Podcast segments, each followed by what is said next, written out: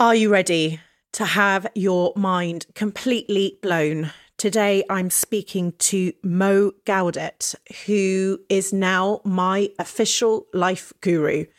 He's also an entrepreneur, former chief business officer of Google, author, speaker, and just, yeah, someone who has changed my life.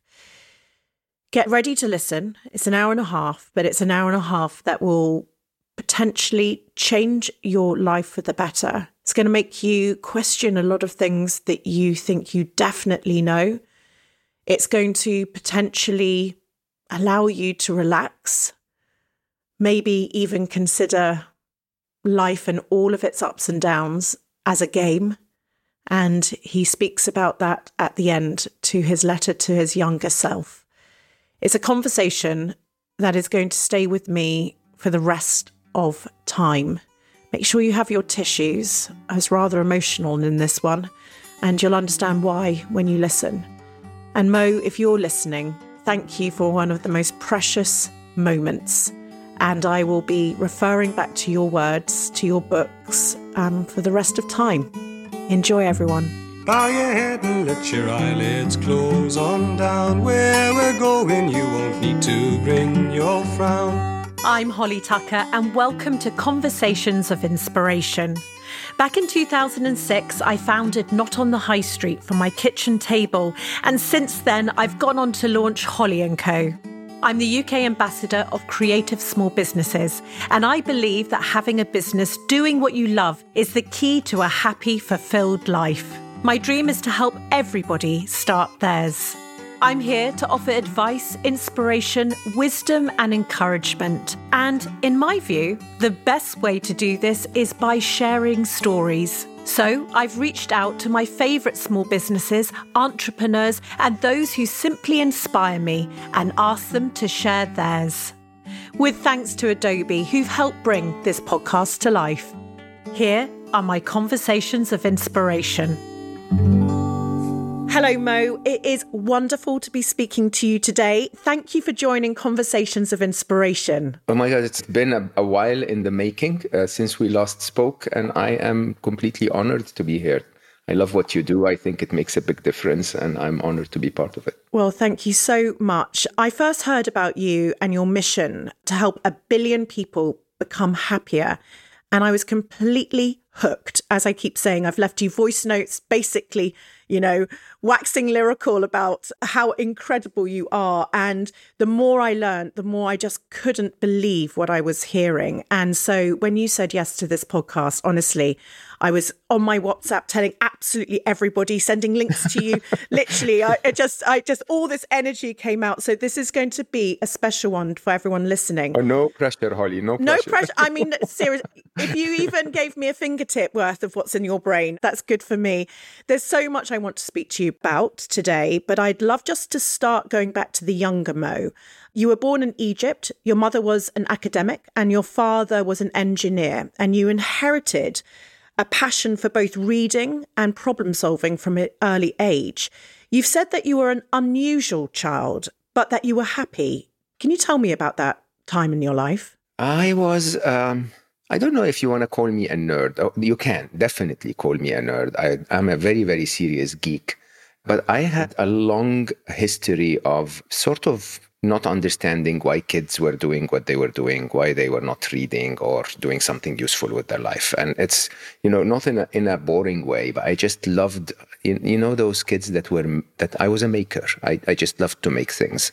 And I had a family, my parents, who were so empowering so empowering. Like I remember vividly, uh, age 11, I asked them if I could buy a keyboard, a piano, sort of. Tried for a couple of months, failed miserably. And then a week later, I said, Can I have a guitar? And they immediately said, Yeah, sure, you can try the guitar, no problem at all. And, and they were so empowering. I tried carpentry and I tried uh, mosaics and I tried uh, music and I tried poetry and I tried so many things, so many things. And they would just always empower me. And my, my mother's way was to get me books around the topic, and my father's way was to throw me in the field, whatever that field was. And so it was an incredibly empowering childhood, I would say. I wasn't um, the typical child that wanted to play football or you know I, I did play athletic you know I was in the national team of handball and so on so I was reasonably athletic but that wasn't what I wanted and at the same time for some reason I don't remember at all I actually still think about that today any moments of deep unhappiness any moments of trauma you know of course we get those strange experiences in our childhood all of us I was the third child, and so I think my parents were experienced enough by then. Uh, my brothers had suffered all of the mistakes, and then with me, they did a little bit better. and I'm right, and you were raised in Cairo, in in Egypt, um, yes. and and so you had this wonderful incubation. Really, I love the idea of both your mother and father coming from different sides of of a topic and tackling it together. And my chapter, one of my chapters in my book is Be the Nerd because we absolutely celebrate the nerd, you know. And I've actually got a beautiful pin badge that I'm going to send to you as well. It's a it's a hand embroidered heart that says nerd, and so we we're all about the nerds here. It. But at yeah. eleven, uh, but you take it to another level. I've got to say that, Mo, because at eleven you got into quantum physics, right? This is this is a different level of nerd. And at fourteen, after being given your first PC, you taught yourself to code. It feels like you were very, very happy. Do you think that children are inherently happy? Because I absolutely read when researching that you believe we're set to be happy, like a brand new phone out of its box. Can you talk to me about that? Absolutely. I mean, I was not always happy, if you want. At age 29, I started to become extremely successful. I was literally almost printing money on demand. And I was miserable. I was mm as depressed as you can uh, you can be. And uh, you know, I struggled to find my happiness, and I did a bit of research here and a bit of research there. Couldn't find my way until I was listening to a, a song by Supertramp. Uh, if you remember the band, then you're too old. So anyway, uh, so Supertramp is, is a British band that had a song that was very interesting called the, the Logical Song, and it starts with "When I was young, it seemed that life was so wonderful." It basically talks about how we're happy as children, and then they send me away to teach me how to be logical, responsible, practical, cynical, critical, and so on. And the song basically, I was listening to it in a coffee shop in Seattle, Washington, I remember vividly. And I literally put my phone down, or at the time it was an iPod. I put my iPod down and I said, That's it. That's the answer. I was always happy. I was born happy. Mm-hmm. And until I started to change something about me uh, when my kids were born and I decided to provide for them and I engaged in life so dedicatedly, until that moment i was always happy. And you, if you if you go back in time and you know all, all you really need is a four minute research on youtube really to look for any infant every infant that's ever been born if they're fed and safe and given their basic needs for survival their state is happy. It's our it's our innate state. It's our default setting as i call it. And we walk out of that state into unhappiness. It's not the other way around the world is trying to convince us that we're unhappy until we fulfill ourselves with something or you know some material possession mm. or some ego gratification or some party. That's not true at all. We are happy inside and then things make us unhappy like a child. When a diaper gets wet the child feels unhappy and cries and then when you change the diaper the child goes back to happiness. It's as simple as that. It truly is our default state we're rewiring today. That's why I've been so excited to talk to you because these are sort of the things that we do not spend time thinking about. What is it that deviates us from that path? You know, you, you talk a lot about life's expectations, another default that we have. Behaviorism is a, a branch of psychology that talks about how you can condition humans, condition children. As we are young, we get conditioned with certain beliefs that we never ever debate. Never. Mm-hmm. Okay. My parents, for example, wonderful as they are, my mother always said uh, to me, look, you can suffer for a few years until you're successful. And when you're successful, you're going to be happy. Right? Uh, you can work hard, suffer for a few years. And the first part of her equation, if you want, is true. If you, if you allow yourself to suffer and work really hard for a few years, you're going to be successful. But the second half, half isn't. You know, so many people are successful beyond belief. They are swimming in money, they're famous and they're handsome and, and everything, and they're miserable. Right? Hmm. You know, hard work leads to success. Success doesn't lead to happiness. And if you take that concept for granted, uh, you hand your life over to a belief that basically says, okay, I'm going to keep working really hard until I find happiness. But you know, because the second half of the of the promise is not working, you never actually end up finding happiness, and so you continue to work really hard, and you wonder and ask yourself what's going wrong. And I actually did that. I went to my mom. I was 34 years of age, and I said, "Mom, you made me believe that promise. So I'm extremely successful. But by that time, I was horrendously successful. Mm. And I'm not happy. What went wrong? What broke? Right? And I think those debates, when we're conditioned to believe certain things, those things deliver on their promise. They make us successful in that case, but they don't make us happy. And there are so many of those. Huh? We live in a world that keeps telling us that our ego gratification, our material possession, luxury, uh, certain looks, certain likes are supposed to make us happy. And for some reason, when we get some of those, we get a tiny jolt of happiness. And so we, we, we sort of believe, ah, they're right, they're right. When I got 100 likes on my post, I felt happy for a few seconds, but then I didn't feel happy afterwards. That must mean if I get 200 likes, I will feel happy forever. Okay, let me aim for 200 likes, and then you get 200, and you know it ha- applies to everything. You you graduate from school, and you go like, if I get paid 100 dollars a month, I'm gonna be happy. And then you get paid a 100, and you go like, oh no, oh, sorry, I, I miscalculated. I meant a thousand, mm. right? You get a thousand, and then you start to say, oh, but I need a mortgage, so I want a thousand plus a thousand more for the mortgage, right? And it's just constantly missing the promise, but yet you continue to be conditioned. Now, in Solve for Happy, in my first book, I attribute this to what I call the six grand illusions and the seven blind spots. It's those beliefs and deficiencies in our perception that make us look at life and think mistakenly that an Armani suit or a fancy car is going to make us happy, when in reality, you know for certain okay with so many examples in your own life and other people's lives that things don't make you happy and yet you continue to believe. I've got your book here. As i said to you in your voice notes you know me and my dad have shared this book and we're having such a nice time talking about it. My dad's quite an introvert and um, and we've really bonded over speaking about your book it's been a really nice moment for us everything that you talk about, this is the thing. It's light bulb moments after light bulb moments. And it's ones that we have to almost pause this podcast, really now think about this. You talk about being successful. And then I want to talk about that responsibility that you have also mentioned, which I think is such a key for anyone listening. It's about taking responsibility for what we're hearing and acting on it. But going back to your own journey, you are a self confessed geek. You've had a hugely brilliant career. You worked in IBM, Microsoft, then eventually Google X, which you co founded, over 20 um, businesses.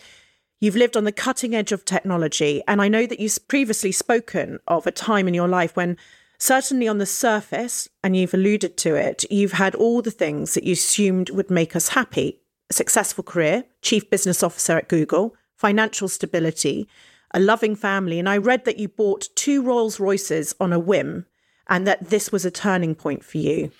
Yeah, so I'm uh, I'm a self-confessed geek, as you say, but I also am a self-confessed mess, right? So it's it's not like I I, I now, as many of my friends and the people I meet will tell you, I'm very, very, very calm, very peaceful. It's almost infect, infectious when you're around me. It's just very, very peaceful and calm. But that's not always been the case. Uh, let's let's be very honest. And there were times when I was a, an absolute control freak, and there were there was a time when I had 16 cars in my garage. Now, people when they hear that, they think, "Oh, of course he's happy. He had the money." No, I gave most of the money away. I wear four dollar t-shirts, and I'm the happiest I've ever been right? Now, the thing is this once again, I mean, I did, and I confess, and I actually still keep those two Rolls Royces in storage. One day I will auction them for charity and hopefully make a lot of money for charity because they've become very famous from being mentioned in Solve for Happy in my first book. So, those two Rolls Royces are a great example. Huh? I'm burning my life in work and in stress and in chasing things that I actually don't need at the time. Hmm? And I question. I question and say, why am I doing all of this? Why is that promise not working? Let me put my resources to work. Okay. I'm on eBay. I see two classic Rolls Royces, you know, like they're so pretty, each of them. And I decide, why would I even have to choose? Let me just buy both of them, right? Click, click. The same evening, two Rolls Royces ship over to Dubai from the US. They arrive a, a couple of months later. I promise you, Holly, I was happy for seven minutes. Okay. Uh, it's as simple as that. And, and, and it's not because I'm a, an ungrateful, crazy maniac. No, it's because that's as long as a car would make you happy. You you you look at it first. You admire the engineering. You admire the beauty. You, um, you're amazed by how they made such beautiful technology at that time, and then you sit inside them and uh, first you notice oh this chrome is not perfect and that you know uh, leather is torn and this is a problem and oh why is it so noisy and how will i maintain it in dubai? And then eventually if you have overcome all of this and start the car and start to drive what do you see? You see the road right? And when you're looking at the road all cars are the same. That's the point that most people forget hmm? for many of us we think, oh, oh, oh, there's something wrong with my choice. Maybe if I chose a different color or a fancier car, or as I did, maybe if I have two of them at the same time, right? And and that applies to cars, it applies to relationships, it applies to you know everything really, food, everything. Huh? You look you look at your partner and he or she is wonderful in many ways, and then you say, oh, but look at that other one, she's taller, and look at the that the, that third one, she's shorter okay? And you know the, the, this one is funnier and that one is you know and, and it's endless. And it's endless. And the idea of us trying to fulfill our happiness from with things from outside us is futile. Why? Because happiness is not outside us. You were born happy. Remember that we just said that huh? Yes. it's inside you. What you need to do instead of trying to complement your life with things that are promising you happiness you need to go the other way. You need to remove the things peel off the things that are making you unhappy. And when you remove enough unhappiness, okay, what's left behind is happy. What's left behind is the real you, and the real you doesn't need a car. I mean, there was never a child that was one years old, one year old that lay on its back and and you know basically said, "Give me the controller of an Xbox to make me happy." You know, no no child ever wanted likes on Instagram, right? You fed them, made them safe, they giggled and played with their toes, and they were happy. You believed that finding happiness is a skill that we need to be taught. Absolutely. And you started to look at it. And I love this. And it's the one bit that I'm still trying to figure out. So I'm so looking forward to talking about this. You started to look at it from the perspective of an engineer and developed an algorithm for happiness. Can you slowly take us through that? Because if anyone's going to take anything away today, maybe this is what they can concentrate on. Yeah, so complex systems in engineering in general appear to be very erratic, right? If you have several waves overlapping each other, you'll see a pattern that doesn't look like a regular wave, right? Because one of, you know, it goes up and then up more and then down, down, down, and then up and up more, and right? You can't really understand what's happening. Happiness is the same people think that it is very, very complex and it's very erratic because there are so many parameters at play. There is what, you know, the technology when we, you and I were starting this conversation didn't work for us. And then there was a car passing by and making a noise. And there are millions of little, you know, parameters that get into your psyche and cause you to be happy or unhappy in that case. But it is actually at the core level a very predictable system. That resulting, um, you know, pattern of happiness and unhappiness can actually be described with mathematics. And being a geek, at a point in time, I started to tell myself, okay, I understand that babies are born happy. It's our default state. I understand that happiness is the absence of unhappiness, that we need to remove unhappiness to find happiness. So instead of me trying to list down every uh, moment in my life that I felt unhappy and basically try to work on them one by one, I did what we used to do when we coded software. Okay. I said, is there an algorithm that you can input into a computer and then run that algorithm and it will find for you every moment that you felt unhappy based on input that made you unhappy? The idea was there must be an algorithm. There must be something that's repetitive. It cannot be that random because most of us humans seem to feel unhappy the same way. So it's probably triggered by the same things. And yeah, I looked at all of the moments in my life where I felt happy at the time, or at many of the moments, and I tried to find the common theme between them. And the common theme is actually very easy when you understand it. It's not about what's happening in your life at that moment. Mm-hmm. Okay. It is about how you want life to be in comparison to what is happening. So if I and you are recording this conversation, and I expect that this conversation will take no less than an hour, and you expect this conversation to take no more than an hour, okay? Uh, one of us is bound to be disappointed. One of us is going to come out of this conversation feeling disappointed. It doesn't really matter how long the conversation was, okay? But if your expectation is uh, less than an hour and my expectation is more than an hour and it lasts for an hour and 10 minutes, I'm happy, you're unhappy. Yeah. Okay. And and it's as simple as that. The length of the conversation has nothing to do. There is no inherent happiness in an hour, ten minutes. It's a comparison between the the actual reality of your life, or at least your perception of your of the reality of your life, and how life should be. Okay. Now, in our brains, again, like a geek, it's estimated that we can do up to sixty thousand transactions a day. So you can actually look at the world around you, almost like the clock of a computer, uh, you know, uh, the megahertz. Uh, you can look around you and make a quick calculation up to 60,000 times a day. Now, in each of those calculations, in many of them, your brain, being a survival machine, has only one objective, which is to compare the life that you're living to how it perceives life to be safe.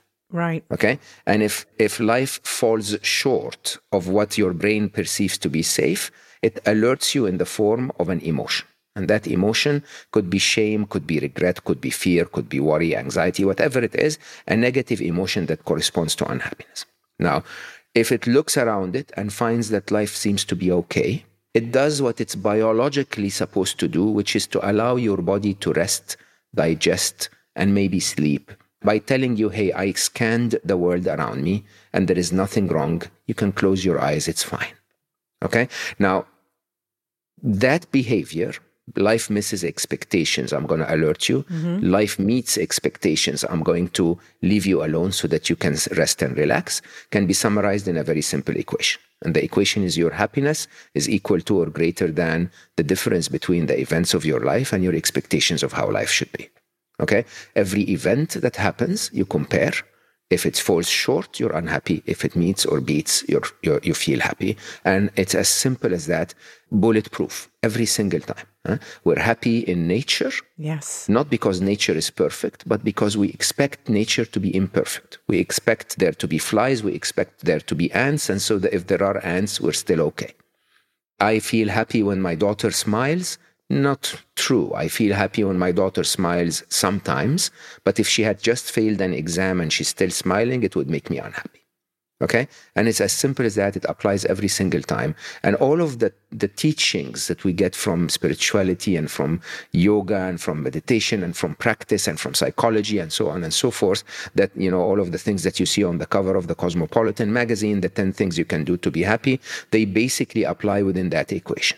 Okay, you can do those things, and if that's uh, uh, those things are exactly how you want life to be, or if they make you accept life as it is, you're going to feel happy. I wasn't able to totally grasp it, and I I have now. You're essentially saying happiness is a choice, and I know that maybe some someone listening is thinking, you know, the eyebrows is being raised, you know, as we're saying this.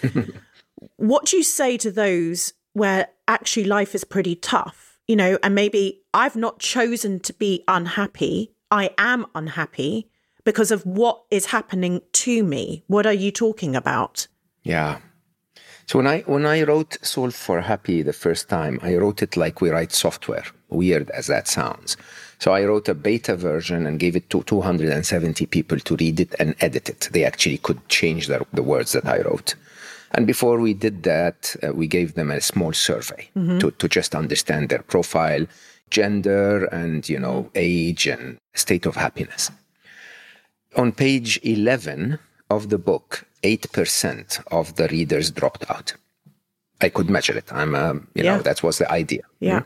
Those 8%, we went back to the original survey, all 8%, every single one of them was already depressed. They proclaimed that they've been unhappy for a, for a prolonged period of time. Okay? And when you tell them happiness is a choice, they go like, what are you talking about? Are you saying that I'm feeling this horrible feeling because I'm choosing to feel this horrible feeling? No, you're wrong. Okay. I'm, uh, you know, feeling this way because life is unfair to me. Okay. Life did this to me and I'm only responding the only way I know, which is to feel unhappy because almost like a six year old, if I feel unhappy, life will come and tap me on the back and say, I'm so sorry, baby. Don't be unhappy. You know, we're going to fix things. You don't have to do anything right? Now, the truth is, is, is very simple. If you look at the happiness equation, it's events minus expectations. You can tell yourself if unhappiness is the result of events only, you can tell yourself unhappiness is imposed on me, right? But if it's events minus expectations, number one, you have control over your expectations. You can set realistic, not dreamy expectations. Mm-hmm. Okay. Number two, you have control over the events. You can change the events sometimes, most of the time, as a matter of fact. And you also have control over your perception of the event. Okay, because most of the time, the way you look at the events is not actually the way the events happen. Huh? Your partner can say something harsh on, on Friday. In your mind, the event is he or she doesn't love me anymore. That's actually not true. Okay, the truth is your partner said something harsh. That's the truth. Okay. Now, now, your perception of it misses your expectations. But saying something harsh for any other reason, maybe you uh, hurt him or her, or maybe he or she had a, a tough day at work, that doesn't miss your expectations if you took the event for what it is. Okay. So if you look at it this way, you start to tell yourself, okay, by the way, I can change events by impacting on life. I can change my perception of events by actually digging deeper, and I can change my expectations by actually being realistic. And if you do this 99% of the time, life will meet your expectations. You know what? Life has always behaved the same way life has always behaved. It doesn't come to one of us and does something and, and the other does something else. When there is a traffic jam, there's a traffic jam for all of us, right? Yet one of us is very upset and the other is listening to music and talking to loved ones on the phone, right? Yes. And, and, the, and the difference between them hmm, is not that there is a traffic jam. The difference between them is that one of them thinks that the traffic jam is the end of the world. Hmm, That it that the world has decided to send a traffic jam, uh, you know, decided to make car manufacturers make more cars, put them all in the same street at the same time when they were driving through, so that, that there is a traffic jam for them. While the other person says, "Look, I chose to live in London. It's a busy city. There is always going to be a flat traffic jam. I might as well get, get some good music with me and leave my home 30 minutes earlier." Okay, the event is exactly the same. It's how we choose to perceive it and behave. And just tell me, because I, I laugh at that moment, we're talking about the traffic jams, you know, my husband won't mind me saying this, but exactly that moment, and, you know, men in traffic jams, you know, that I, I, I, I can hear the women all listening to what I'm saying here is he literally will believe that the way people are driving is specifically aimed at him. Yeah. And so when he beeps that horn, he is teaching that person a personal lesson. And as I sit next to him and I say, My darling, did you think that person got up today and decided, I am going to, for this one guy, he's sitting in the car, I'm going to behave this way to annoy you? Did you think that this Can was. you imagine that? But honestly, Can imagine? I- he can't- they're all, can't they're answer all employed. They're all employed by that agency that is supposed Uh-huh. to annoy your husband, right? And this guy actually that was annoying him was so worried in the morning because he was two minutes late and he missed. He might have missed that might one missed that moment when he one would have cut him Do you know what I mean? This is it. And so what happens in our dynamic, and I'm sure lots of people have this, is I say, guess what? That wasn't an, a personal attack on you. We were just having a gorgeous conversation. You just interrupted it because potentially, and we've spoken about this, his default, if he listens to this, but sorry about this, darling, he listens to it as a he's the victim. Yeah, You know, that this is the thing. Life happens to him personally, you know? I know people where, and maybe I even was this many years ago, it was comfortable to be the victim. Why is that? And is it linked to, because I really want to hear your thoughts about personal responsibility. Yeah. Are those two things linked? You know, one of my biggest teachers, believe it or not, is video games, right? In video games, we have something that's called the first person perspective and something that's called the third person perspective. So, you know, those video games when you feel like you're the one holding the gun and the whole field is in front of you, hmm? the only thing you can see is the field surrounding you right? If you have a third person perspective, those games where you're one character and then there are seven characters around you and you have to navigate and do on, in those games, you realize, hey, I'm not the only player. Right? I'm actually surrounded. There are so many other things happening in the game other than me. The way the human physiology is designed is a first person perspective. Okay. We think that the world is revolving around us. We think that, you know, you are here, Holly, because you're supposed to interview me. Mm-hmm. When in reality, when you think about you, you'll go like, no, Mo is here because he's going to be my guest. Mm. Right? So ev- everyone has that first person perspective. It's as if, you know, everyone looks at themselves and thinks they're the star of the movie. Okay. And that everyone else is a supporting actor. It's quite interesting. Huh? And when you extend this into the tough times, you also have that first person perspective. It's all about me. Okay. The sun rose today, but then global warming happened and pushed the cloud, you know, a certain direction because the divine or the universe wanted it to rain on me. Okay. And how stupid is that? You know, if you ask me, especially for that person next to you, just like literally one meter from you, who it is also raining on, Okay, this is not a non-player character. This is an actual human yes. who's also thinking it's raining because of me. What are you doing in my set? Okay, it's so funny when you think about it this way. Now, that personalization, the, the idea of I'm the victim, gives us a bit of a sense of, and what can I do about it? If the world is so much against me, hmm, you know, I'm not supposed to be doing anything about it. And you asked me, why do we feel like the victim? And I say that with a ton of respect. And I, I say it because I think it opens people's eyes when I see it. When we were six year old or four year old, hmm, when we cried enough, an adult came and said, don't cry, baby, it's going to be okay.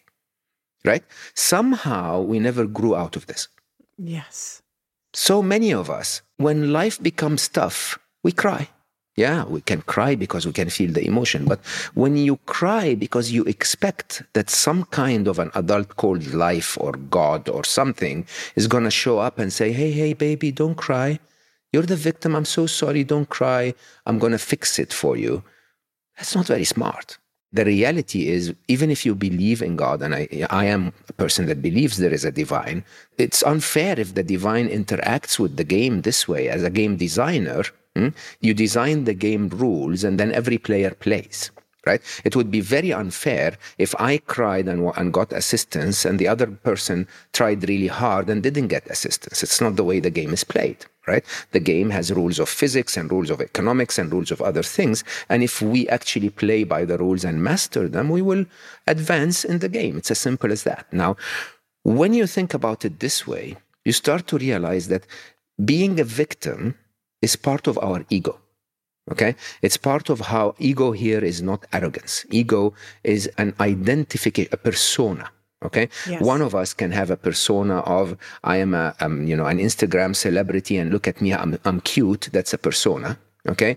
Or I am the hero that fights against a very difficult life where in which I'm always the victim, but I prevail or at least I survive. That's also a form of a persona, a form of an ego. Okay, every ego has the psychological side to it, but it also has a utility. Hmm? If you go to LinkedIn, everyone is a VP on LinkedIn. Okay, it's the form of ego. Hmm? yes. And yeah, there is a utility to be called a VP because that means you might get more senior jobs. There is a utility to it. But to believe in it, that's when you start to lose your way in life. Okay, to believe in it, by the way, is worse when you believe in it when you're not the VP Okay, and it's also it's also horrible when you believe in it when you're the VP, because suddenly you reduce that magnificence that you are to a title, to a category. Okay. And I know it's one of the topics that is very, very, very uh, sensitive nowadays. One of the challenges I see with all of the movement of gender, gender diversity, for example, which I am very much pro, okay, is that we're moving from a wrong to a wider wrong. We're moving from the stupidity of having identified ourselves as men and women to now trying to identify ourselves as more still categories. Yeah. Okay. I don't want to be identified as a category. I want to be identified as Mo. Okay. When people used to ask me, uh, you know, my diet is very weird. I haven't eaten fish for two years now, but I started to go back to eat eggs and I don't eat meat. Okay. When I used to eat fish, people would say you're pescatarian, but I would say, no, I'm not. I don't eat milk. I don't drink milk and I don't eat eggs. And then, oh, then you're a vegetarian, but I eat fish. And so they say, what are you? And I say, I'm a Motarian. I eat what Mo likes to eat. Okay. Why do I have to fit within a category? Hmm? And I think we humans, that idea of ego, trying to fit into an image and a persona, okay, even an image and a persona of a specific gender category, okay, that's working against all of us. Why don't we just be us? Hmm? And if you're you, you never personalize anymore. You, never, you, you start to say, look, yeah, life might have you know a traffic jam thrown my way but it's thrown across the way of all of those others. For me a traffic jam is not a big issue because i don't have a 9 to 5 job. For the others it might be and that's okay. I understand all of that complexity of life and i'm okay with it. Once you're okay with it once you're not trying to prove to the world anymore that you're something in specific, like I'm the victim or I'm the hero, I'm, I'm the cutie, Yeah. okay, the world no longer can attack you and say, oh, no, no, no, you're wrong. You're not that persona. And then you get upset about it. It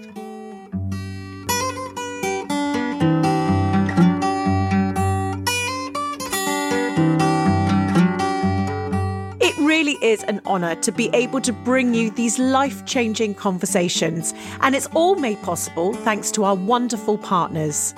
As you know, I only ever work with a very small number of brands who are truly aligned in their vision and belief of this small business community. So I'm excited to share that Adobe will be joining us in this series passionate believers in the power that creativity plays in the lives of us all. They're empowering founders with the tools that they need to connect with their audiences through their new application, Adobe Express. I know after speaking with so many small businesses that one of the most common issues founders face is how to bring their brand to life digitally across so many different channels. Adobe Express helps you quickly and creatively share your company with even more customers, whether that's through social assets, creative posters in your physical space, or even branded invoices, all at your fingertips. And as I know, you're not just the head of brand in your business, but also head of finance, HR, operations, and sales. So trust me, this will free up some of your much needed time too. But don't just take my word for it. Throughout the rest of the series, I'll be handing this break over to small businesses to hear firsthand how Adobe Express is helping them every single day to work better and faster, all whilst being creatively fulfilled. In the meantime, if you'd like to find out how Adobe Express can help you share your own business story, head to adobe.com slash go slash Holly Tucker. Now let's get back to our conversation with the incredible mind that is Mo Gawdat.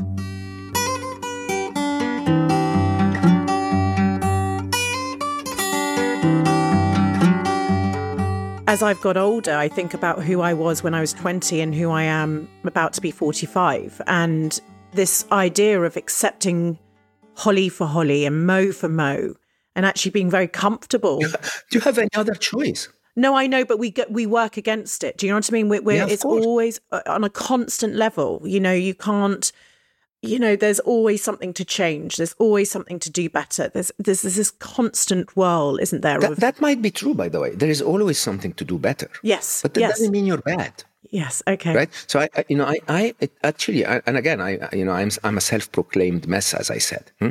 in my earlier years because i was so driven so driven okay i would look at myself and say you're not doing well enough your uh, colleague got promoted a, a, month earlier or you know they uh, bought a bmw before you did buy a bmw and so on and so forth right yeah, it's it's a stupid way that the modern world has taught us to compare negatively so that we have the fire and motivation to move forward.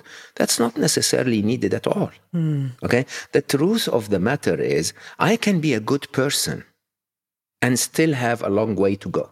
Yes. Okay? And I'm I'm saying this in front of all of your tens of thousands of listeners. I'm a good man. I am. Okay? I make mistakes like every man. I, you know, I have a lot to learn like every man. I can be a better man, but I'm a good man. And I like that. You know, I have no bad intentions in me. I have no evil in me. I have stupidity sometimes. That's not within my control. I do stupid things. I have things that I don't know. So I, you know, I'm inexperienced sometimes. It's fine. It's absolutely fine. Yeah. And there isn't a human that isn't like that. The way they taught us in school and as young children is because our parents are the, the result of the story of World War II, okay, and the Great Depression. there you know, our grandparents or great grandparents suffered so much that the priority of life for them was an insurance policy. I want life to be safe. Okay. And for yes. life to be safe. Certain. Yeah. Certain. That definition of safe and certain is actually very, very weird because it's never enough. Yes. So you could have money in the bank, but you go like, but what if the economy collapses? I need more money in the bank. And then there is actually a statistic. Uh, I think Steven Bartlett was writing about it in his amazing book, amazing, sexy, happy, happy, sexy millionaire. That you know, it doesn't matter how much your income is. Okay, uh, millionaires will always say, if I have forty percent more, I'll be happy. Billionaires will also say, if I have 40% more, I will, I will feel happy. It's really weird, right? Because at any point in time, you're looking at it and you're saying, mm, not enough. I'm not, I haven't done well enough. I need a little more. Okay. A little. And yeah. with that, it's an endless loop of unhappiness. I wanted to speak with you about your beloved son, Ali. Um, you had been working on your happiness equation together, and you then experienced the ultimate test when Ali tragically died during a routine operation. Firstly, keeping it together, I am so very sorry for your loss. Um, I can't imagine the pain. I have a 17 year old boy and um, I just cannot even fathom it. Did you experience doubt that your Solve for happiness would stand up? Because this must be one of the most painful and traumatic experiences a human can go through. And do you think that your experience of grief and loss would have been different without it? Oh, yeah, absolutely. So grief is very predictable. Like most of our emotions, it's quite interesting when you really think about it. I was writing something I call the equations of emotions in, in my future book. And um, all, all emotions seem to be predictable. Grief is very predictable. The five stages of grief that work is fantastic. It's really spot on.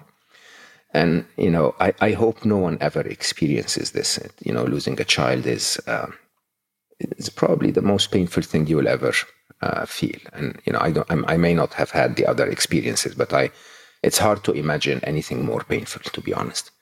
Uh, and yeah, the five stages of grief, believe it or not, I lived them as well, but I lived them in a very short track of time.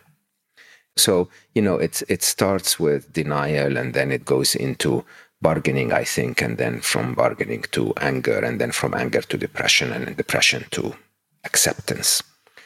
When Ali left our world, I was chief business officer of Google X. I was based in Dubai after seven years of being the vice president of emerging markets for Google, very prominent tech position.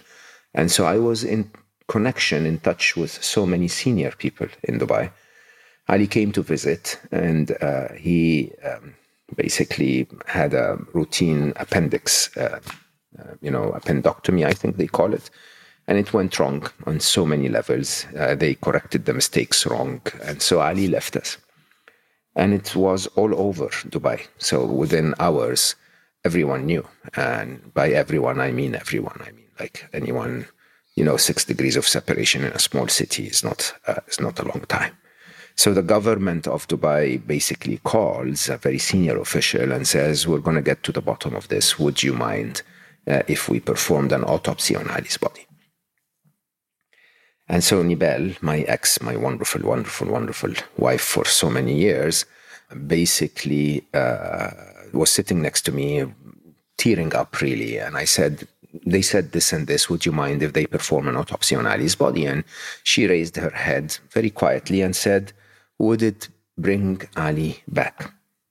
Would it bring Ali back? I think, if you ask me, is the holy grail of happiness when you really think about it. Huh? Because would it bring Ali back anchors you in acceptance. Hmm? So, so life is bound to throw you a few horrible experiences. I'm sorry to, to you know, so to predict that for people, but there will be challenges. There will be challenges. Life is not uh, is not supposed to be easy. If it was easy, you wouldn't learn anything at all. Mm. Okay, and so I hope your challenges will be will be lightweight, hmm? but there will be challenges. There will be one time when you will be a little bit sick, and another time when someone that you love will treat you bad or will leave your life. And you know, every one of those varieties of difficulties, we all have to go through most of them. And the challenge is that sometimes life throws you challenges that you cannot change. So if your partner is arguing something and a little nervous, you can work on it. Okay, you can you can sort of contain him or her, and you can say, "So tell me a little more," and then you can use that information to build a story, and you can do something about it. But losing a child, or you know, losing your job, or the government locking you down, or this or that or the other, there are things you cannot change. You can sit inside your bedroom and complain about the prime minister and you know talk to everyone about your dreams of what should be the right way for us to handle covid-19 and it doesn't matter. You're still going to be locked down. Okay? It's as simple as that. And so that acceptance that ability to find acceptance when you are not able to change the reality in an interesting way is the ultimate efficiency of going through life in terms of not wasting any of your emotional cycles on something you cannot impact, right? Uh, instead, you start to dedicate your emotional cycles on things you can use to make life better. So Ali leaves, he's not coming back. And I can promise you, for four days after he left, my brain would say one thing and one thing only, which was, you should have driven him to another hospital you should have driven him to another hospital. It's, uh, you know, my brain playing the role of a father is simply saying you did not fulfill your role and protect your son. Okay. Until I treat my brain as a, as a, as a third party. So I, I basically said, okay, brain, I heard you the first time, not the 799th time only. I heard you the first time. I wish I could go back and drive him to another hospital. I can't. There is nothing I can do to go back and drive him to another hospital until you've found a way to, you know, the miracle of physics and, you know, a time machine of some sort, right? And so, what can I do now? What can I do now, knowing that I cannot go back in time and drive him to another hospital? Is there something I can do to make my life and the life of others better, despite the fact that, as Nibal said, my ex, I cannot bring him back, right? And when you see life that way, suddenly a lot of things change. Okay. Suddenly, uh, once again, sadly, it's because of how we are lied to. Hmm? A big part of our movie culture and our Harvard Business Review culture and our, um, you know, sports culture is about don't give up. Yeah, don't give up if you can actually make a difference. Hmm? Yeah. But if you, if there is nothing you can do, hmm? give up right now. Like accept right now. Don't be stupid.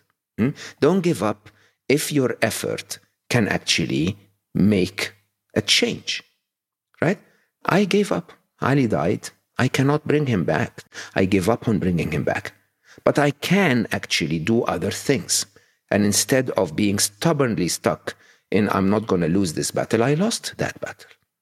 Hmm? I got into, okay, what can I do to keep his memory alive? Mm. What can I do to keep his teachings alive? What can I do to keep his love alive? Okay? Yes. What can I do to remind myself of what he taught me so that I can survive the ultimate test of unhappiness? Okay, so I sat down and wrote. And I was writing, and I'll tell you very openly, I wasn't writing for you. Mm. Okay, I was writing for two reasons. One reason was, was was for me. I was writing for me to remember what my teacher taught me. Okay, and two, I was writing in hopes hmm, that Ali's uh, memory will survive. I wanted to spread his message to 10 million people at the time. Okay, and in my mathematical strange mind, if I if I could get 10 million people to know about what he taught me, then through six degrees of separation, one day in the future, he's going to be everywhere. Okay? And that's it. That's truly, I call that the Jedi Master level of happiness, which is, yeah, you are in a situation that actually warrants your unhappiness, but you can accept it and committed acceptance, I call it. Just have to take a moment. Sorry. It's okay, you know? It's just so, yeah, you know, it's so beautiful. I empathize because I have a son and, you know, I look at his gloriousness and the strength that you have shown. And it's just a beautiful way. Um, as you said, it's the ultimate, you know, that, that strength, that thought process is just, it's a very, very beautiful thing. And you, you speak about Ali as your happiness idol.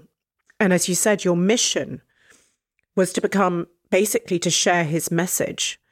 Um, and you wrote your book, Solve for Happy, and your message is that we can cultivate happiness by being grateful.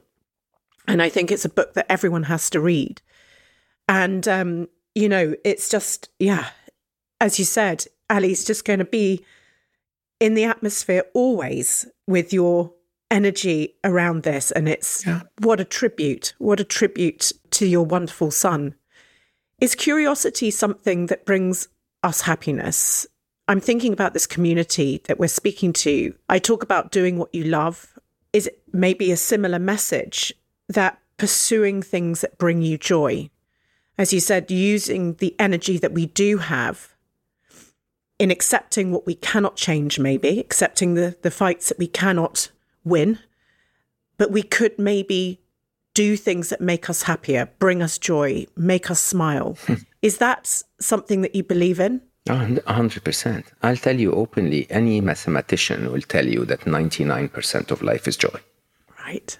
We just don't see it. I mean, th- think about it. Hmm? You know why? You know why COVID was so shocking and scary for everyone? Because it's the first pandemic we ever see. Yeah. You know why the first tsunami of Southeast Asia shocked everyone to their core? Because it's the first tsunami we've ever seen. Right? In a lifetime, hmm, we've been so blessed. Yes. In our lifetime, you know, you catch the flu once or twice in winter, but your majority of your life, you're healthy. The majority of your life, for most of us, you're on solid ground. You don't get natural disasters. This is why they make news, right? For most of us, we're you know, fortunate enough to eat today. And when you start to see the truth, life is full of joy. Hmm? And even when we were locked down, I was I, my first lockdown. I was in London, and I kept thinking about that homeless person in New York. So I was actually in London near Victoria Station, and you know there were lots of homeless people there. When you're homeless in COVID, this is shocking because nobody's giving them anything. The shops are closed, so they cannot even walk in and ask for anything. They're, they're sick. Many of them were, and they were left on the sidewalks. And when you compare yourself to them, suddenly things fall in perspective. Like, my life is amazing, whatever it is, even if I'm locked down. And I kept wondering, huh? if we were complaining that we can click twice on our phones and get a warm meal delivered to us within 17 minutes, and we can complain about it because eh, we're not in the pub, how can you do that when you're comparing to others that don't have that life? And I always tell people anytime you feel unhappy, imagine yourself sitting next to a homeless person in New York in January and telling them about what's making you unhappy. Okay? If you can summon the courage to say it, then it's a genuine issue. Okay. If it isn't, then suck it up and really deal with it. Okay. And that's the truth. The truth is life is full of joy. It's the idea of can I actually enjoy that food that was delivered to me? Yes. Can I actually enjoy the people that love me? Can I enjoy the fact that I met you? Can I enjoy that we're having this conversation? You know, when before we started, we had technology issues, and I texted y- your team and I said, I have another laptop. Can I enjoy that I have another laptop? Yes. Okay. Can I enjoy that, you know, some people will listen to this and say, ah, nice guy, right? Weird accent, whatever. Okay. It's okay. It's like life is totally okay. The problem with humanity, and again, that's not a, you know, a defect. It's a, it's part of the design. It's something we call the negativity bias. Okay. The negativity bias is that we're looking for what's wrong. Yes. Six to seven uh, of every 10 thoughts in your brain are negative. We're looking for what's wrong. Now, your question was Can curiosity make us happy? Yes, so much. As a matter of fact, curiosity, in my view, could probably be one of the biggest reasons for happiness. If you're curious enough to find the truth, okay? Because the truth is your life is amazing. That's the truth. Yes. Even though your boyfriend's annoying, yes, boyfriends are supposed to be annoying. It meets expectations. Okay. Even though your girlfriend is unpredictable, yes, women are emotional. That's what makes them amazing.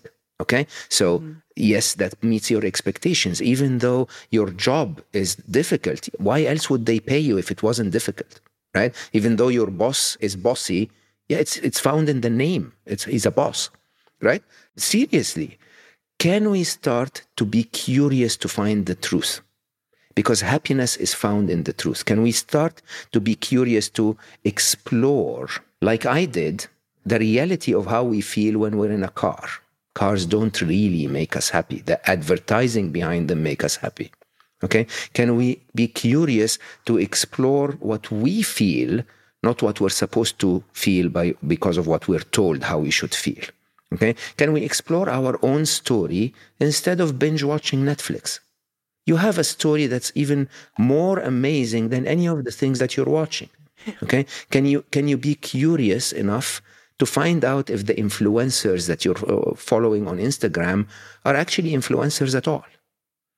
Okay? And when you start to look for the truth and you find the truth, the truth is, you know, as as they uh, as it said, huh? The truth will set you free. First, it will piss you off, but it will set you free.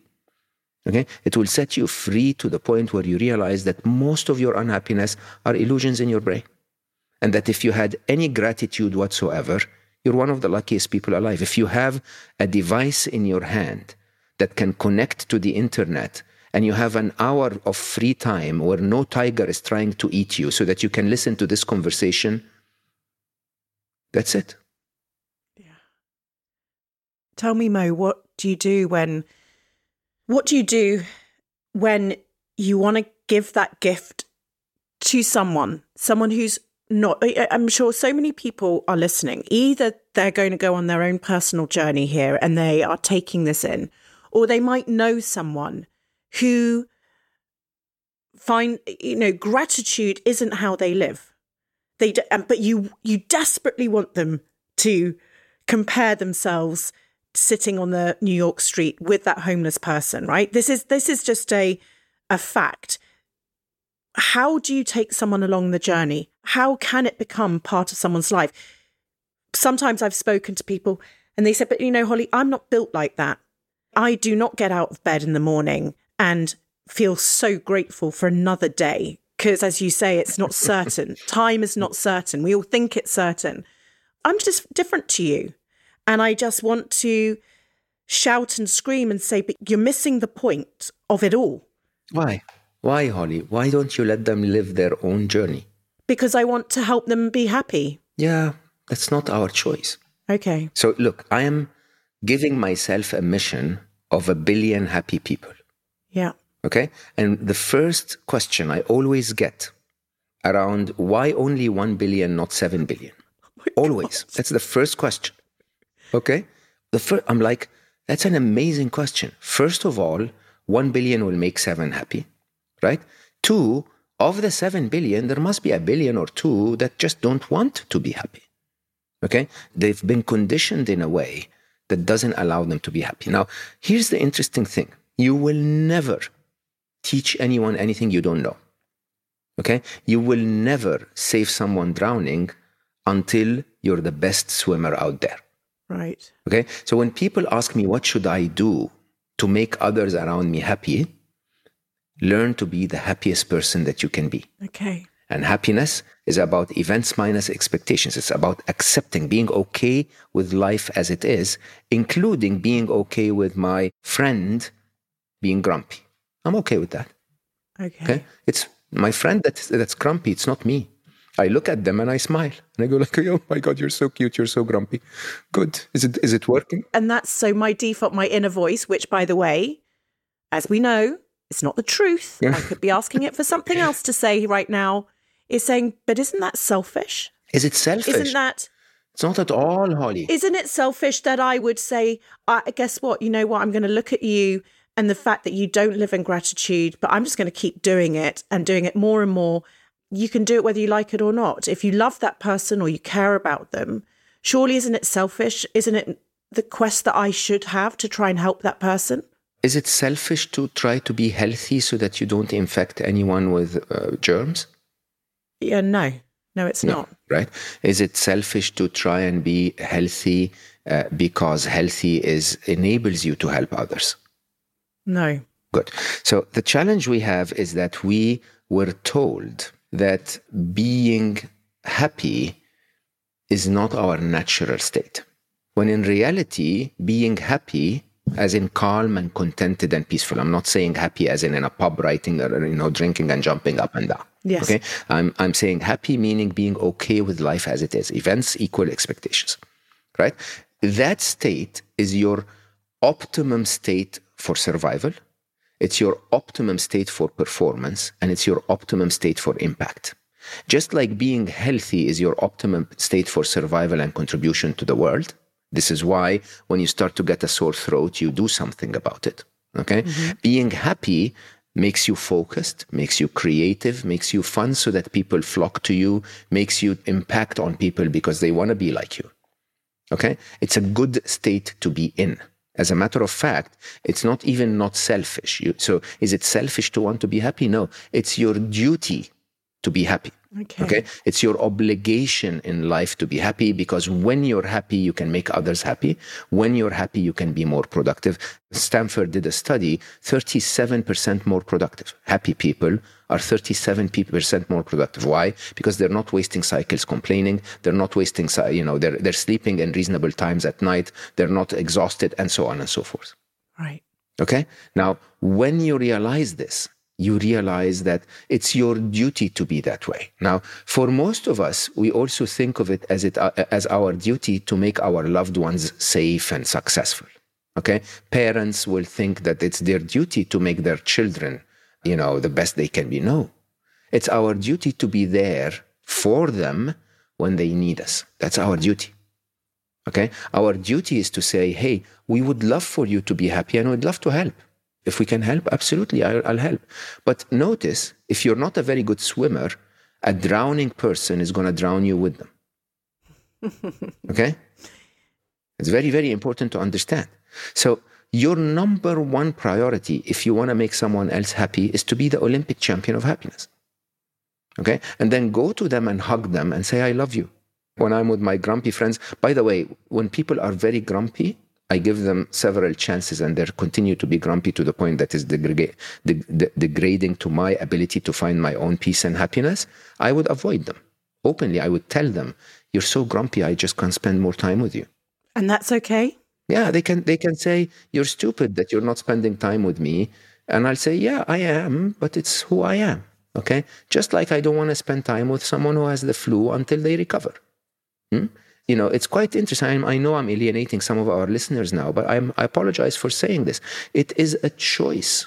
It's a hundred percent a choice. Okay. You can go to work in the morning and feeling grumpy, and then your boss will say, Where is the report I asked for yesterday? And you're going to tell your brain, okay, brain, no more grumpy. We're going to be grumpy at 6 p.m. when I finish work. For now, let's go, go look for the, for, the, for the report that the boss asked for. And what does your brain do? It stops being grumpy and it focuses on the report. Yeah. Okay. And by the way, when your brain stops being grumpy and focuses on the report, the report gets done. That's a good thing for life. And by the way, life doesn't collapse.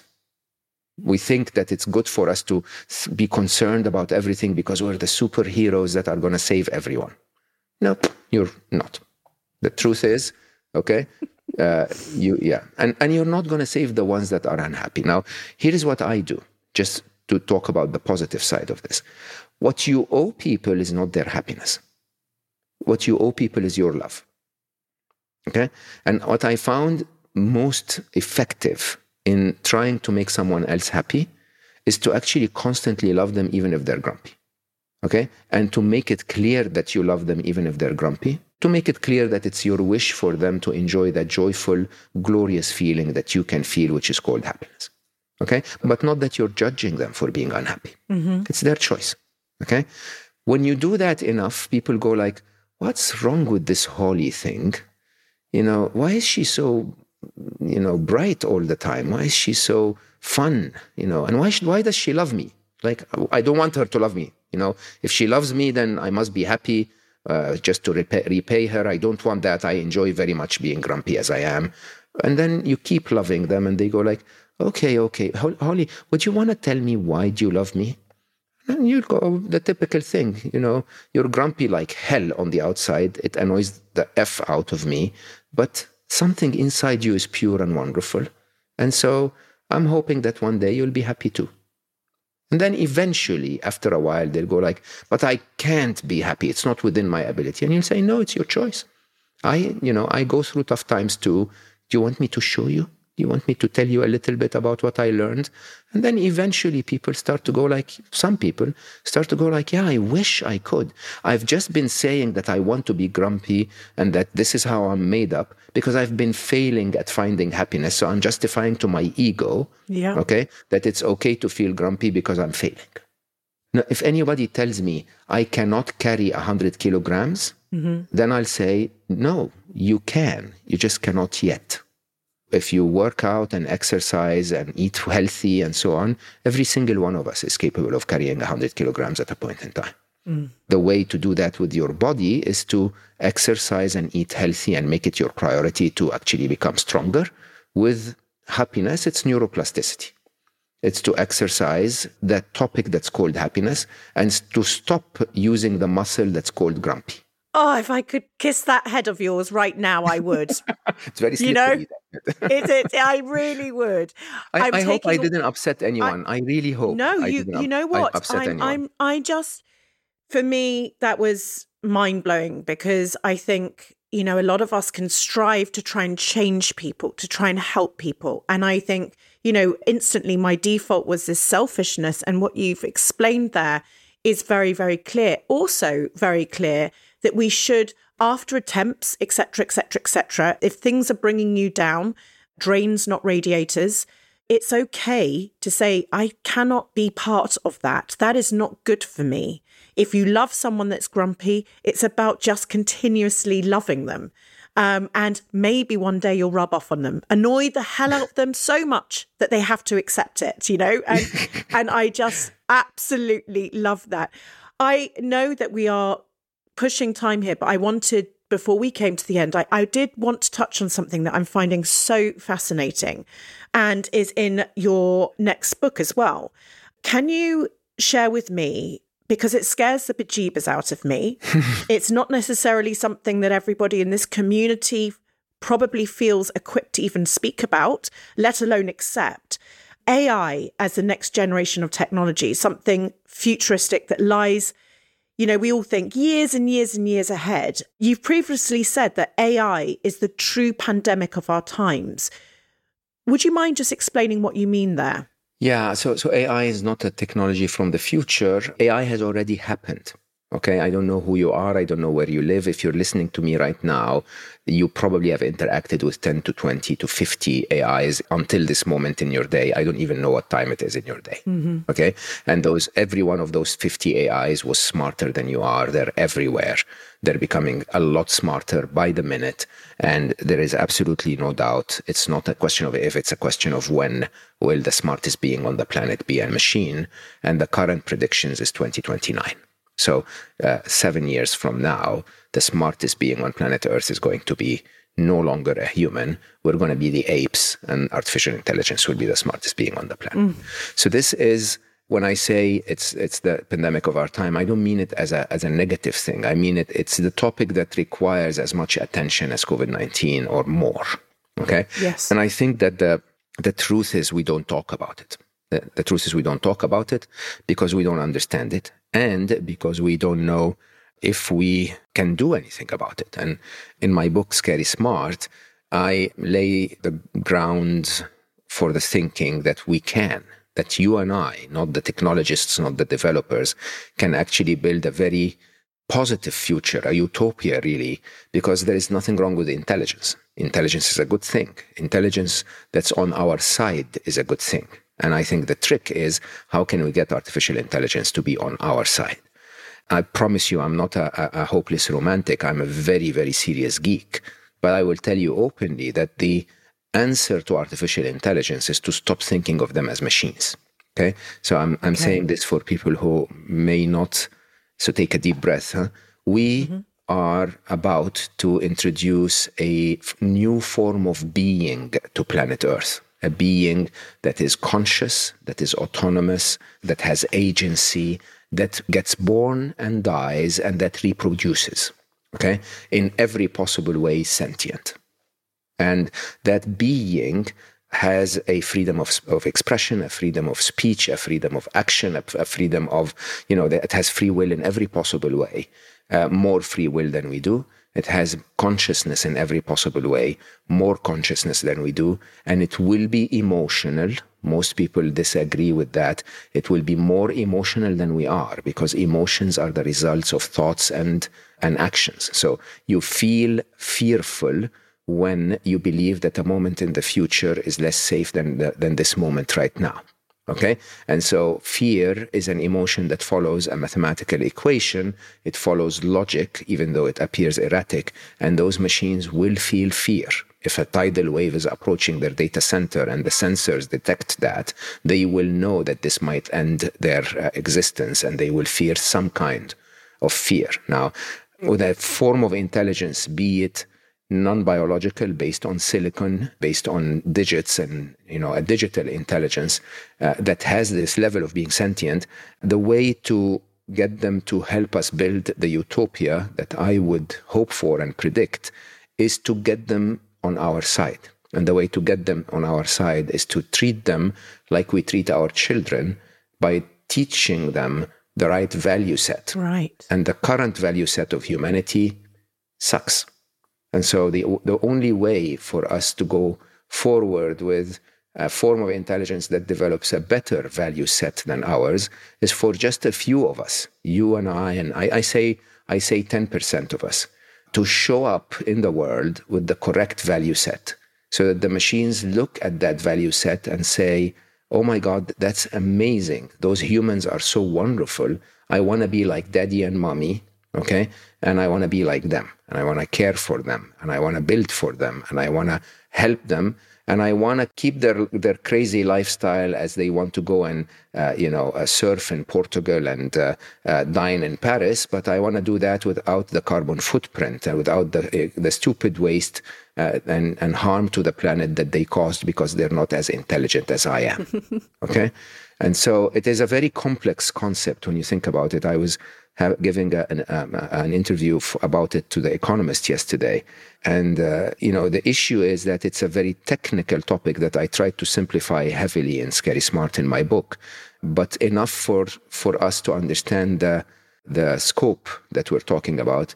But at the same time, it truly is a philosophical topic, a, a spiritual topic, if you want, that basically goes back to how we should become humans, finally, in the age of the rise of the machines because otherwise the machines will grow up to not be human as we are. Uh, they'll be uh, more intelligent and possibly more um, aggressive and rude and mm-hmm. narcissistic. They need to mirror the right thing. Absolutely. And they can't do that unless we are. And we need to show up. Not all of us, enough of us. I mean, yeah. the example I always give is on my podcast on Slo Mo, I hosted um, Edith Eger. If you know Edith, she's a Holocaust survivor. Everyone that's ever seen the documentaries of World War II would think that humanity sucks mm-hmm. for humanity to be able to do what has been done in World War II, or the atrocities and the violence and the, you know, it's just unacceptable. But if you hear Edith speak about how she helped her sisters in the concentration camp and how she would, uh, you know, help them survive and how she would give them strength and how she would hug them, you would understand that humanity is divine, truly divine. And, you know, and that our ability to love and to give and to have compassion is just unbelievable that Hitler truly is the anomaly. You know, that there are more people that will kiss their partners tonight than the one or two that will appear in the newspaper tomorrow because they hit their partner on the head. Yeah. Okay. And that's the truth of humanity. We just don't show it. And because we don't show it, the mirror for artificial intelligence, sadly, so far, is the aggressive uh, capitalist, if you want, who wants everything for themselves and who doesn't care about the rules if it's legal, it's, it's ethical. And we need to change that. I've got your new book in the office. I'm really looking forward to reading it. And thank you for summarizing that for us to understand. As you know, I literally could talk to you forever. I'm going to hold this moment forever. I'm going to play it again and again and pause and really concentrate on what we've been speaking about today. I end all my interviews with a few questions. I look at building businesses, traveling life as this sort of epic roller coaster, the ups and the downs in the cart. Yours would be one of Zen, a peaceful cart. Um, what would you say has been, I might predict the answer, but one of your biggest lows whilst on your journey? we all know. Uh, yes. Yeah. So, so I, I, I, I think the only low in my journey was losing Ali, to be honest. Uh, everything else was I mean, the analogy of roller coaster is fabulous because it really is a lot of fun mm. if you just engage with it, right? Uh, so yeah, it's you know it goes up and down, but we're screaming and elated all the time through. Uh, losing Ali, I think, was uh, yeah, yeah. It's just yeah. It, it, there is a, there is a you know it, it, there is a pain that I'm now even seven years later unable to overcome.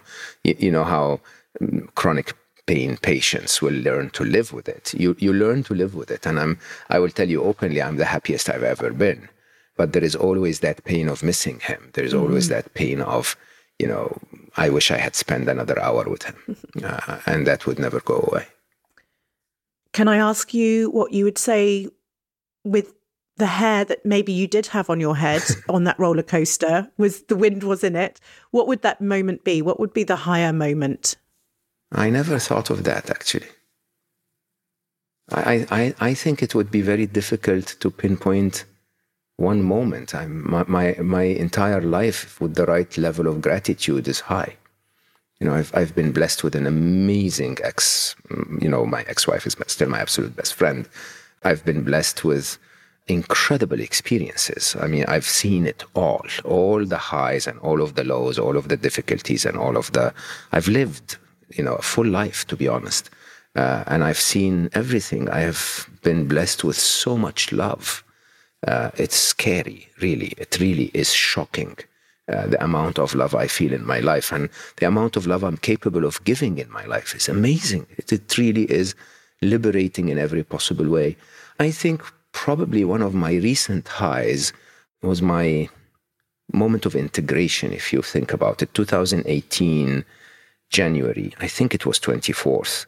It was the very first time where I had a full experience of being equally in my masculine as I am in my feminine, which was a project that had been going for around three and a half years before that. My masculine side is very capable. I'm a very good doer. I'm a very good analytical thinker. I'm a very good mathematician. I'm a very good, which all are in the in that side of the brain, if you want. But I've always not empowered my other side fully. My other side being creativity and compassion and intuition and flow and um, the beautiful side of the feminine, if you want, which I think is all beautiful, to be honest. I worked on it for four and a half years, uh, for three and a half years. And then I remember vividly the first time I actually felt I've managed to un- unlock my feminine side. And I can promise you I became 10 times smarter. And I would write, I'm writing about the topic hopefully for the end of 2023 it will blow you away when you see it. How stupid we are when we're stuck on one side of us and not the other side. And most of us, sadly, are stuck on one side and not the other. And so, uh, so it's been, I think, one of my recent highlights, uh, January 2018. I can't wait to read that. Um, I end this podcast by asking people to write a letter to their younger self. And I believe that you have some things to say rather than actually reading a letter that's pre-prepared. my younger self didn't read letters. My so you see, so authentic there. if, yeah. if, I, if I were allowed to send a full letter like you know we geeks would send, I would send the number forty-two. I think geeks will understand that. Okay. Anyway, I uh, I always actually believe this. I, I believe that if I had a chance to uh, to talk to my younger self, I would uh, simply say that life is a video game. And I truly and honestly, you know, forget the th- simulation theory and the the whole tech behind it, which is staggering actually if you really think about it. Uh, but I believe that life needs to be dealt with like a video game. My experience of it was uh, incredibly eye opening because I used to play a lot with Ali. Uh, you know, Ali was he, he was what games were made for. He was legendary in every possible way. I was okay. I, you know, I played heroic at the time, and I was okay. And um, one day when I was writing Solve for Happy, and that's that, that's a true story. I wa- I was walking up for no reason at all at three at four a.m. Normally he wakes me up at four eleven. So I woke up at four eleven. I wrote for a while, and then I saved whatever I wrote and I, you know, put it on the desktop and forgot that I wrote it. So I woke up and then went to work, and then ten days later, I'm clicking on a file on my um, on my desktop that's called the game. Okay, I promise you, I double clicked on this, and I I was shocked. I was like, who wrote this? This is good shit. Like, who wrote this? Right? And of Solve for Happy, which was edited 29 times. I don't know if people know that, but I was so protective of it that I went through 29 edits uh, until it became the final book that you read. Uh, the only three pages that were never edited, not a single word on them was changed, was the game. Okay. And the game, I believe, was written by Ali. I, I believe that. And I don't know if that's true. But it basically reminded me of how we used to play video games. And Ali uh, was legendary, as I said. So he would run in the game as if it was his eyes and legs. That's the avatar, right? He, he literally was part of the game environment. Uh, he was very, very, very capable. I was very strategic. So I would start the game and I would turn to the right and literally zoom through to the end of the level. Okay. And Ali would literally put his controller down and say, What are you doing, Papa? What, what are you doing? And I'm go, I go like, the end of the level is here. And he goes like, Who wants to get to the end of the level? Who wants to get to the, we're playing. We're playing, basically play, enjoy, get into the game. And he would run to the parts of the game where there are explosions and smoke. Okay. And so I would say, okay, Ali, I understand we're playing by what, why are you going to the hardest part of the game? Okay. And he would say, Papa, this is where you become a better video gamer. This is where you, uh, you know, experience the game. This is where, you know, you, you develop and grow. And by the way, this is where all the fun is. And I have to tell you, this completely changed my life. Hmm? And I know, I don't know if everyone gets the analogy, but, you know, who wants to get to the end of the game? When we get to the end of the game of our life, we die. Hmm? The, the, the, the, the game is what life is about. It's not ending the level that life is about. Okay. And the tough parts of the game is where you develop and grow. The, the, tough parts of the game is, is where you become a better gamer. And I have to tell you, my son, in his very unusual wisdom, would sit me down one day and say, Papa, you know this, this idea of life purpose. Okay. Uh, I don't believe that life purpose is a point in the future where you can actually go and strive and you know give a, a PC to everyone or whatever that is. He believed that uh, that your life purpose was to become the best gamer you can become. And that again was very life changing for me. He told me this when I was in my 40s. And I, I said, What do you mean? And he said, Well, you can assign yourself a target hmm, and achieve that target and think that you've achieved your life purpose. But as long as you haven't achieved it, you're grumpy because you haven't achieved your purpose. And the minute you've achieved it, you're purposeless. What are you doing? right? and and the, I, the the question really was his view was that if I'm the best version of me, the best video game, the, the best gamer I can become, okay, then the whole game becomes my purpose. I can always show up and do the best I can at every level of the game, regardless of what that level is about, regardless of that, if that level ends or doesn't end. When you said a letter to my younger self, my younger self was very driven and very determined. Hmm? And I learned over time that there are two types of games. There is a game that's known as a finite game, like tennis. Huh? You know, it's a certain number of sets, a certain amount of time, and someone wins and someone loses. But then there is a, there are t- the types of games that are known as infinite games mm. that they keep playing for as long as the game is playing, like Pac-Man. Yeah. Right?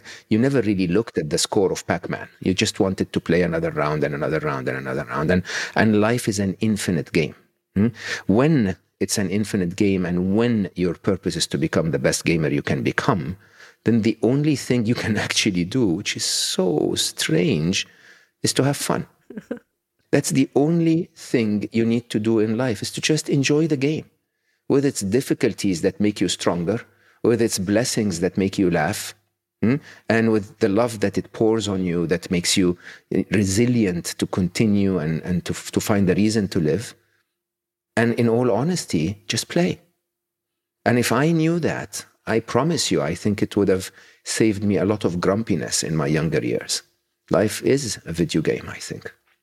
Mo, thank you so much. I, I text you when we were having technical difficulties and and I hope you got it. And the text said, you can take all the time in the world because you're now my life guru. So I'll just wait till eternity to deal with all of our technical issues that we had. And my God, I'm so glad that we've had this conversation. I'm very grateful that you invited me. I just want to say to our listeners if, if they want to know more about artificial intelligence, because we didn't cover that enough, uh, there are two episodes on my podcast on Slo Mo uh, I, we call them special episodes at the at the turn of the year, so December last uh, 2021, where I talk about uh, the whole topic extensively, so that we don't leave you without enough information. And if people have more questions, they can just find me on Instagram or something, and I'll answer every question. Thank you so much. I'm your cheerleader. I will. absolutely be singing this from the rooftops. This will be a moment that I will go back to because just knowing who you are, following you, listening to you has actually changed my life.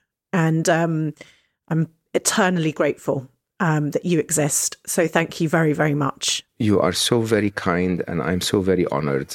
And I loved our conversation, and thank you for inviting me. Thank you, Mo.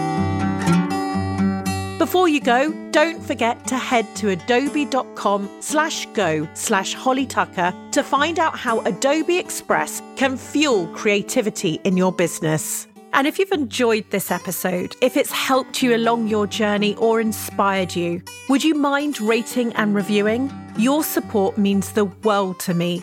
It really does spread the word and will help inspire even more people to build a life they love.